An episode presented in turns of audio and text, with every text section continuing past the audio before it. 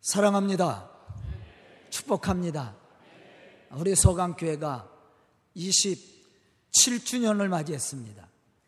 또 오늘이 우리 서강교회가 1990년 7월 2일 날 창립 예배를 드렸죠. 개척은 3월 24일 날 됐는데 창립 예배가 7월 2일 날 드려졌어요. 그런데 오늘이 7월 2일이에요. 그날도 어김없이 비가 왔습니다. 왜냐하면 우리 창립주일이 장마철이에요. 근데 그때도 비가 많이 온 것도 아니고 적게 온 것도 아니고 오늘 같이 왔어요. 후덥지근하고. 그래도 여러분들 감사해야 돼요. 그때는 에어컨도 없이 좁은 그 공간에서 그래도 손님들이 많이 왔어요. 30평 건물을 얻어서 10평은 방과 서재와 부엌을 드리고 20평은 교회로 꾸몄습니다. 근데 20평에 앉을 자리가 없을 정도로 꽉 찼어요. 물론 우리 교회 성도는 한 사람도 없었습니다. 우리 가족 외에는 손님들이죠. 축하해로 온 손님들이야. 그때 에어컨도 없었어요. 그런데도 이 무더위에 창립 예배를 드렸거든요. 근데 지금은 그래도 에어컨이 나오잖아요. 얼마나 감사한 일이에요? 그래도 우리 건물이 있잖아요. 얼마나 감사한 일이에요? 하나님이 27년 전에 우리 소강교회를 개척해 주셨는데 우리 성도들이 지금까지 함께 해 주셔서 너무 감사합니다. 우리 소강교회가 개척이 되고 지금까지 사실은 하나님의 은혜가 있었죠. 하나님의 은혜와 축복하심이 없었다면 아마 소강교회는 세상에 존재하지 않았을 겁니다. 뿐만 아니라 교회를 위해서 헌신했던 분들이 있어요. 물론 개척 당시에 개척 맹반은 없었습니다. 그러나 개척이 되고 처음에 와서 신앙생활 했던 분들이 지금도 같이 하고 있거든요. 얼마나 감사한 일이에요. 그분들의 희생, 또 이 성전이 지어질 때 헌신했던 분들, 그분들의 희생과 헌신이 있었기에 이 교회가 지금 이곳에 세워져서 하나님의 일을 감당하고 있습니다. 먼저는 하나님께 감사드리고 또 지금까지 함께 해 주신 우리 모든 성도들에게 감사와 영광을 돌립니다. 그럼 왜 하나님이 우리 소강교회를 이곳에 있게 하셨을까? 우리는 창립주의를 맞이하며 교회를 세우신 하나님의 뜻이 어디에 있는지 생각해 봐야 돼요. 본문 39절에 보면 이 땅에 오셔서 사명을 감당하셨던 예수님은 이렇게 말씀을 하십니다. 나를 보내신 이의 뜻은 내게 주신 자 중에 내가 하나도 잃어버리지 아니하고 마지막 날에 다시 살리는 이것이니라. 여기서 우리는 교회가 해야 될 일이 무엇인지 찾아볼 수가 있습니다. 그것은 예수님이 말씀하시고 또 이 땅에 오셔서 감당하셨던 사명처럼 우리도 하나님의 뜻을 따라 우리에게 주신 자 중에 하나도 잃어버리지 않고 구원의 길로 인도하는 겁니다. 그것이 교회가 해야 될 일이에요. 바울도 그러한 고백을 했어요. 내 상급이 무엇이냐? 그렇게 질문을 하면서 바울이 얘기했던 것이 뭐냐면 너희들이다 그랬어요. 너희들이 누구예요? 성도들이에요. 다시 말하면 우리의 상급이 뭐예요? 제 목회자의 상급이 뭡니까? 뭐 세상에서 좋은 집 살고 좋은 차 타고 좋은 거 먹고 사는 거예요? 아니요. 그게 상급이 아니에요. 목회자의 상급은 하나님 나라에 갔을 때 우리 성도들이 다 그 자리에 와 있는 거예요. 여러분들이 제 상급이에요. 아멘? 바울도 그렇게 고백을 했어요. 예수님도 이 땅에 오신 이유에 대해서 말했을 때 내게 주신 자 중에 하나도 잃어버리지 않고 다 구원하는 거라고 그랬어요. 우리 교회가 해야 될 일도 마찬가지예요. 우리 교회 안에 들어온 모든 사람들이 구원을 받고 하나님의 축복 가운데 살며 마지막에 하나님 나라에 가서 그 영광의 자리에서 그 영광을 누리는 겁니다. 누리게 하는 거야. 그것이 교회의 사명이고 우리에게 주어진 사명이에요. 그럼 우리 교회가 이러한 사명을 감당하는 교회로 부흥하려면 어떻게 해야 됩니까? 예수 그리스도를 우리의 삶과 신앙의 기초로 삼고 예수 그리스도 안에서 모든 성도들이 하나가 되어 맡겨주신 사명을 감당해 나가는 겁니다. 그리고 예수님이 십자가에 죽으시기까지 우리를 사랑하고 섬겨주신 것처럼 우리도 이러한 사랑과 섬김을 통해 하나님의 살아계심을 증언함으로 교회를 교회되게 만들어가는 거예요. 그저 현재에 만족하고 유지하고 관리하는 그러한 수준의 교회가 아닙니다. 매일같이 창조의 역사가 교회 안에서 이루어지고 성령이 주시는 은혜 가운데 변화가 일어났어. 그 변화된 성도들이 나가 복음을 전했을 때에 복음의 능력이 나타나는 교회. 아멘? 바로 그런 교회가 돼야 돼요. 다시 말하면 교회를 찾아온 사람들이 말씀을 통해 은혜를 체험하고 새로운 비전을 꿈꾸며 변화된 모습으로 세상을 향해 기대를 가지고 나갈 수 있도록 은혜를 끼치는 교회. 우리 소강교회가 이런 교회가 돼야 돼요. 만약 사람들이 교회에 들어와서 은혜 체험을 하지 못하고 새로운 비전과 교회에 대한 기대를 가지지 못한다면 그 교회는 죽은 교회입니다. 하나님의 영광이 없는 거예요. 하나님의 살아 역사하는 교회가 될 수 없습니다. 우리 소강교회가 하나님을 영화롭게 하는 축복된 교회로 교회를 세워가기 위해서는 하나님의 영광이 교회 안에 가득해야 됩니다. 뿐만 아니라 하나님의 축복하시는 은혜와 사랑이 충만해야 돼. 더 나아가서는 믿는 성도들과 믿지 않는 세상 사람들이 기대할 만한 그러한 교회로 영향력을 끼쳐야 된다라는 거예요. 아멘.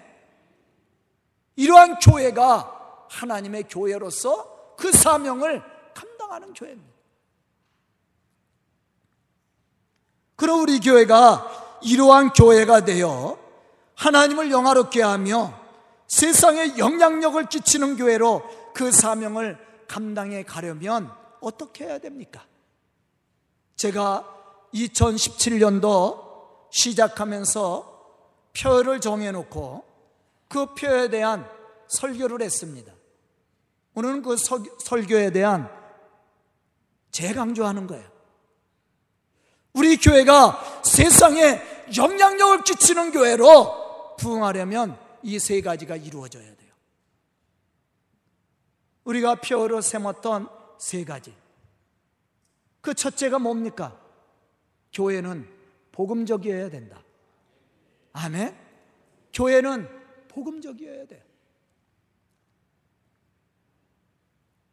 고린도후서 5장 18절로부터 19절에 보면 화목하게 하는 직분을 우리에게 주셨다라고 그랬어요. 복음적인 교회는 어떠한 교회입니까? 예수 그리스도 안에서 화목을 이루어가는 교회입니다. 싸우고 다투고 미워하고 시기하고 분열하는 그러한 교회가 아니에요. 그러한 교회는 죽은 교회입니다. 하나님이 살아 역사하는 교회가 아니에요. 하나님이 역사하는 복음적인 교회는 그러한 교회가 아니에요. 화목하게 하는 직분을 감당하는 교회. 그러기 위해서는 예수의 사랑이 실천되어져야 되고 예수님 우리를 섬겨주신 것처럼 그러한 섬김의 아름다운 열매가 맺어져야 돼.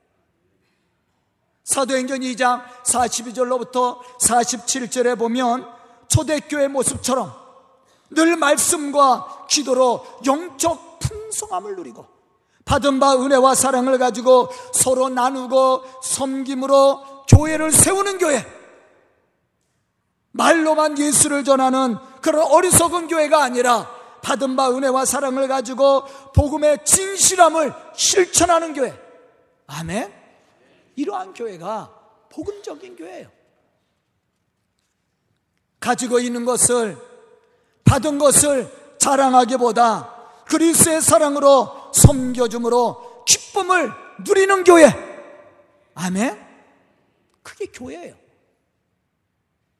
그런데 사람이 살다 보니까 사람과 사람과 교제하다 보니까 그렇지 않는 부분들이 얼마나 많이 있어요. 괜히 미워하고 시기하고 질투하고 헐뜯고 그러한 사람이 많으면 교회는 하나님의 교회로서 성장할 수가 없어요. 제가 항상 얘기하죠.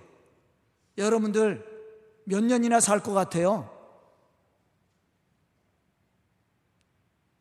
앞으로 몇 년이나 살 것 같습니까? 삶이 짧습니다. 이 교회 개척한 지가 엊그제 같은데 27년이 지났습니다. 어느덧 저도 이제 60을 바라보게 됐어요. 손주를 봐야 되는데 우리 아이들이 결혼을 안 하네요.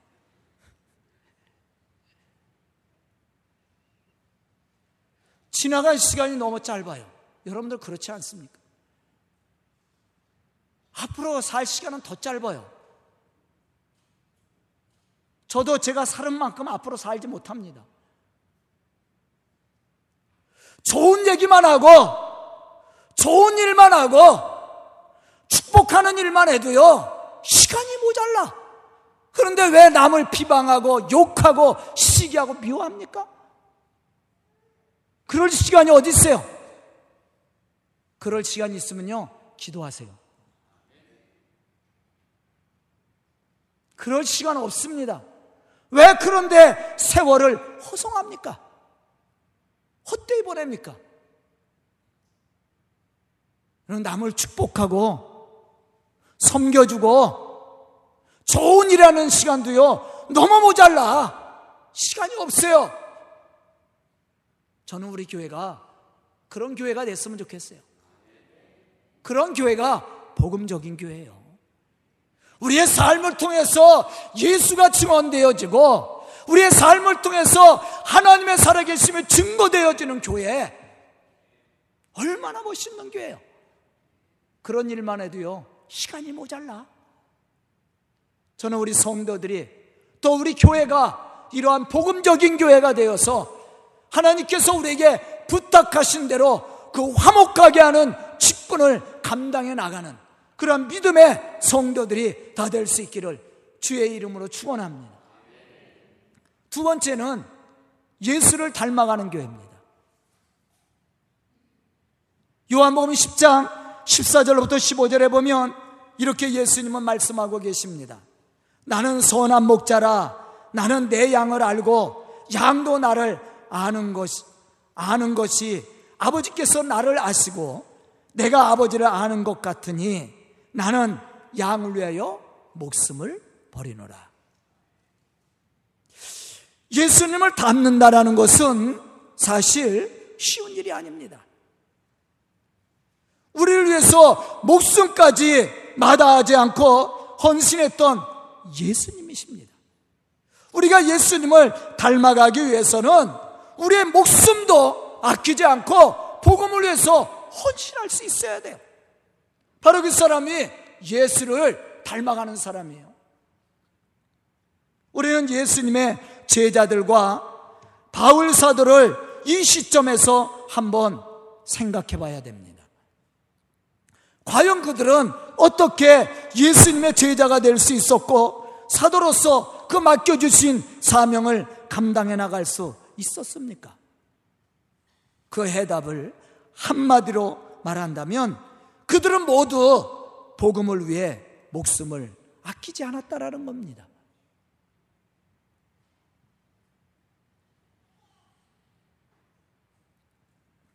다시 말하면 복음을 위해서 자신을 헌신하였다라는 거예요. 우리가 예수님을 닮아간다는 것은 그저 교회에 출석하고 교회에 봉사한다는 그런 것으로 끝나는 것이 아니에요. 예수를 우리가 닮아간다는 것은 예수님께서 우리를 위해서 죽기까지 사랑하고 섬겨주신 것처럼 우리도 그러한 신앙의 삶을 살아야 된다라는 거예요.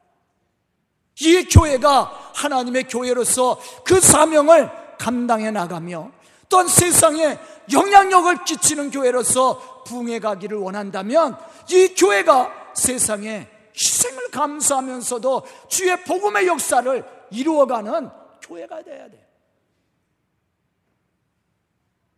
참으로 우리가 그러한 헌신을 하고 있습니까? 조금만 마음에 안 들면 삐져서 미워하고 그러지 않아요? 자존심 내세우고. 아니, 하나님 앞에 자존심이 어디 있어요? 복음 앞에 자존심이 어디 있습니까? 그거 버려야 돼요. 그거 내세우면 복음적인 교회가 될 수가 없어요. 복음적인 성도가 될 수가 없어요. 하나님의 일을 감당하려면 그거 내려놔야 됩니다. 그리고 복음을 위해서 자신을 돼. 더 나아가서는 예수님이 이 땅에 오셔서 당신의 목숨을 버리기까지 감당하셨던 십자가의 사랑과 복음의 사명을 우리도 가슴에 품고 감당해 나갈 수 있는 그런 성도들과 교회가 되어야 됩니다. 바로 이 사람이 이러한 교회가 하나님을 영화롭게 하는 교회요. 하나님의 복음의 역사를 이루어가는 교회. 저는 오늘 창립주의를 맞이해서 말씀을 듣는 우리 성도들이 예수를 닮아가는 믿음의 사람으로 하나님의 영광을 나타낼 뿐만 아니라 교회를 교회되게 만들어가는 그러한 믿음의 성도들이 될 수 있기를 주의 이름으로 축원합니다. 세 번째는 하나님의 뜻을 이루어가는 교회입니다. 과연 하나님의 뜻은 어디에 있습니까? 보면 38절로부터 40절에 보면 예수님은 이렇게 말씀하고 있습니다. 내가 하늘에서 내려온 것은 내 뜻을 행하려 함이 아니요 나를 보내신 이의 뜻을 행하려 함이니라. 나를 보내신 이의 뜻은 내게 주신 자 중에 내가 하나도 잃어버리지 아니하고 마지막 날에 다시 살리는 이것이니라. 내 아버지의 뜻은 아들을 보고 믿는 자마다 영생을 얻는 이것이니라. 아멘. 또 요한복음 3장 17절에 보면 이렇게 말씀합니다. 하나님이 그 아들을 세상에 보내신 것은 세상을 심판하려 하심이 아니요 그로 말미암아 세상이 구원을 받게 하려 하심이니라. 여기서 우리는 하나님의 독생자 예수 그리스도를 세상에 보내주신 이유와 예수님이 세상에 오셔서 십자가에 죽기까지 충성한 이유가 무엇인지를 발견할 수가 있습니다. 그것은 세상을 구원하는 일에 있었다라는 거예요. 다시 말하면 한 영혼이라도 잃어버리지 않고 다 구원의 길로 인도하는. 죄와 허물로 인해서 죽을 수밖에 없었고 영원히 멸망받을 수밖에 없었던 우리를 구원하기 위해서 하나님은 독생자 예수 그리스도를 세상에 보내주셨어요. 또 예수님은 그러한 하나님의 뜻을 이루기 위해서 세상에 오셔서 그 고난의 십자가를 지시기까지 충성을 다하셨다라는 것이죠. 하나님이 우리를 구원하신 이유도 여기에 있습니다. 하나님이 이곳에 성전을 세운 이유도 여기에 있습니다. 그것은 잃어버린 영혼을 구원의 길로 인도하기 위해서 하나님은 우리를 택하여 주었고 이곳에 성전을 세우셔서 교회를 이루게 하신 거예요. 바울은 이러한 사실을 너무나도 잘 알고 있었습니다. 그래서 그는 복음을 전하는 것이 부득불 자신이 해야 할 사명이라고 얘기했어요. 아니, 예수님이 그 구속의 사랑이 그를 가만히 있을 수 없도록 만들었습니다. 그래서 그는 자신을 위하여 십자가에 죽으시기까지 자기 자신을 버리신 하나님의 아들 예수 그리스도를 위해서 헌신하기로 작정했을 뿐만 아니라 목숨을 바치기까지 복음을 위해서 희생했다라는 거예요. 왜? 예수 그리스도를 통해서 받은 그 은혜가 바울의 가슴에 있었어요. 그런데 그러한 은혜가 그를 가만히 놔두질 않았습니다. 바로 이 사람이 살아있는 성도야. 이러한 은혜와 감동을 가지고 움직이는 교회가 세상에 영향력을 끼치는 게 그저 형식적인 교회 생활하는 것이 아닙니다. 그냥 주일이니까 교회 출석하는 게 아니에요. 하나님 주신 그 구속에 참된 은혜가 내 가슴에 감동이 되고 은혜가 되어서 그것을 견딜 수 없어서 그러한 은혜가 너무나도 감동이 돼서 증언하는 것.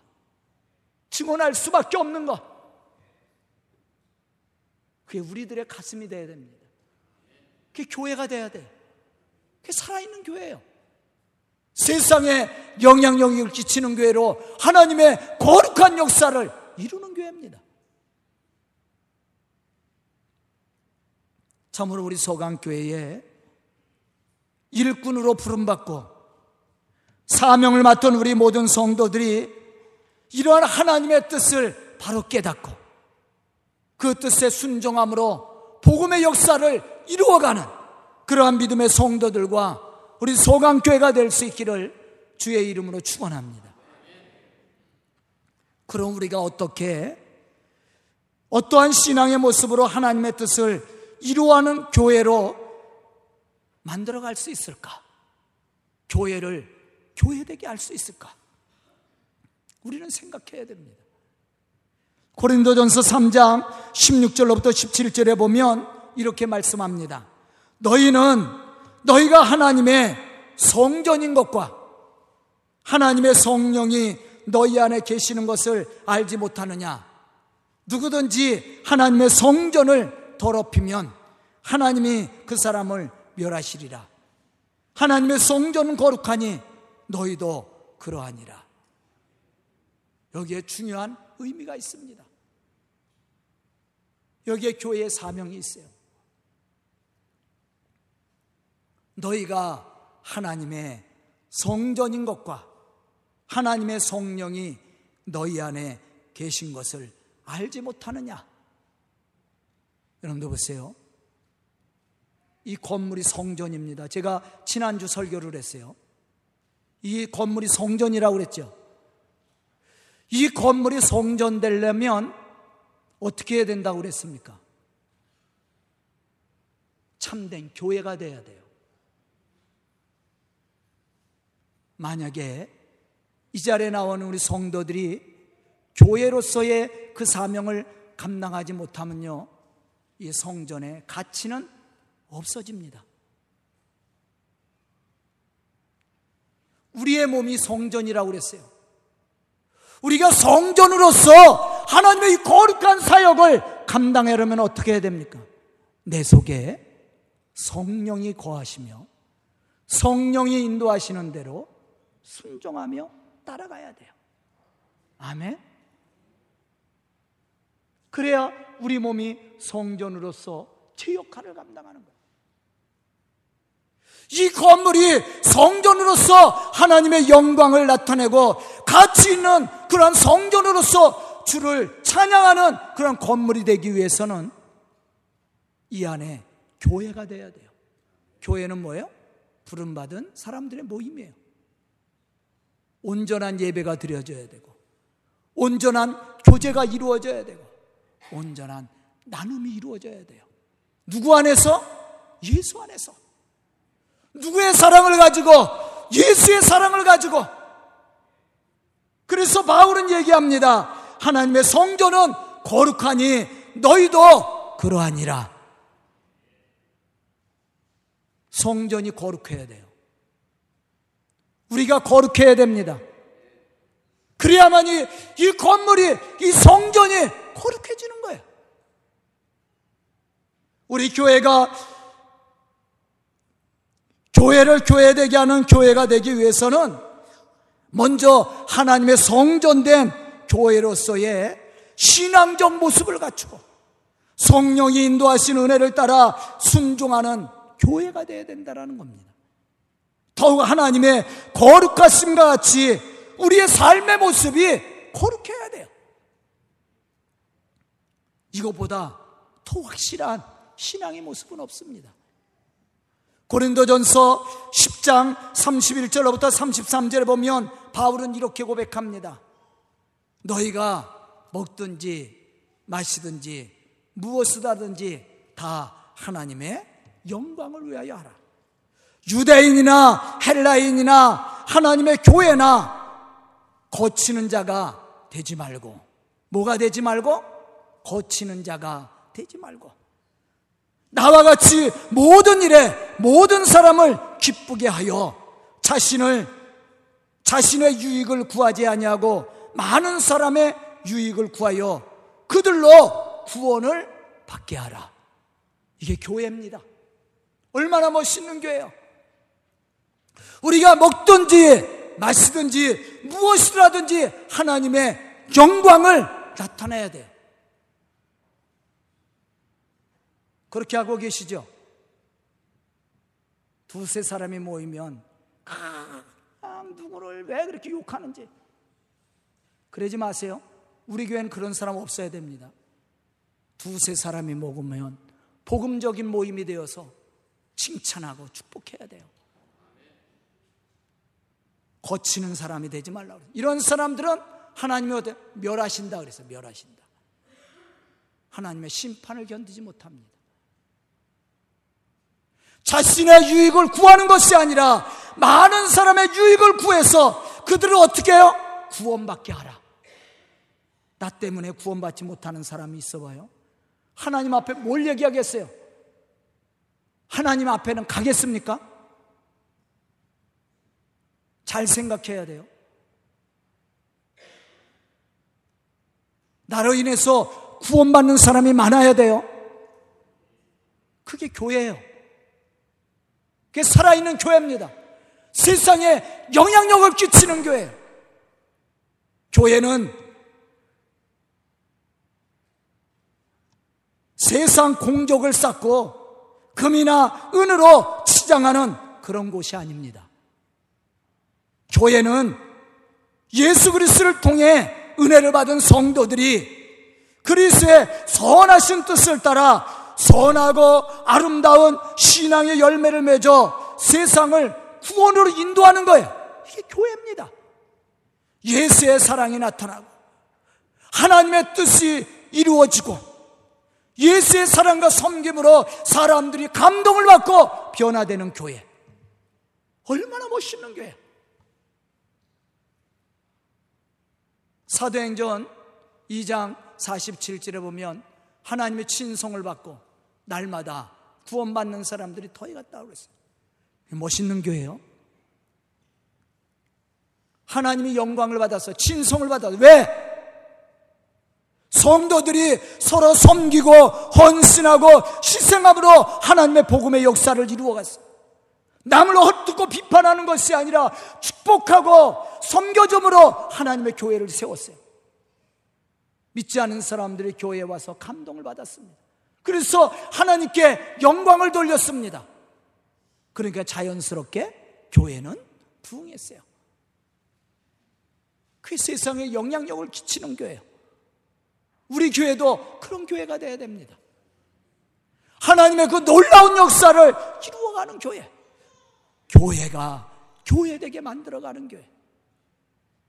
창립 27주년을 맞이하는 우리 소강교회가 이러한 교회로 하나님의 뜻을 이루고 복음의 역사를 감당함으로 더 많은 교회를 세워나갈 뿐만 아니라 세상에 죽어가는 영혼들을 구원의, 인, 구원의 길로 인도함으로 하나님의 뜻을 이 땅 위에서부터 이루어가는 그런 믿음의 사람들, 그런 축복의 성도들, 우리 소강교회가 될 수 있기를 주의 이름으로 축원합니다.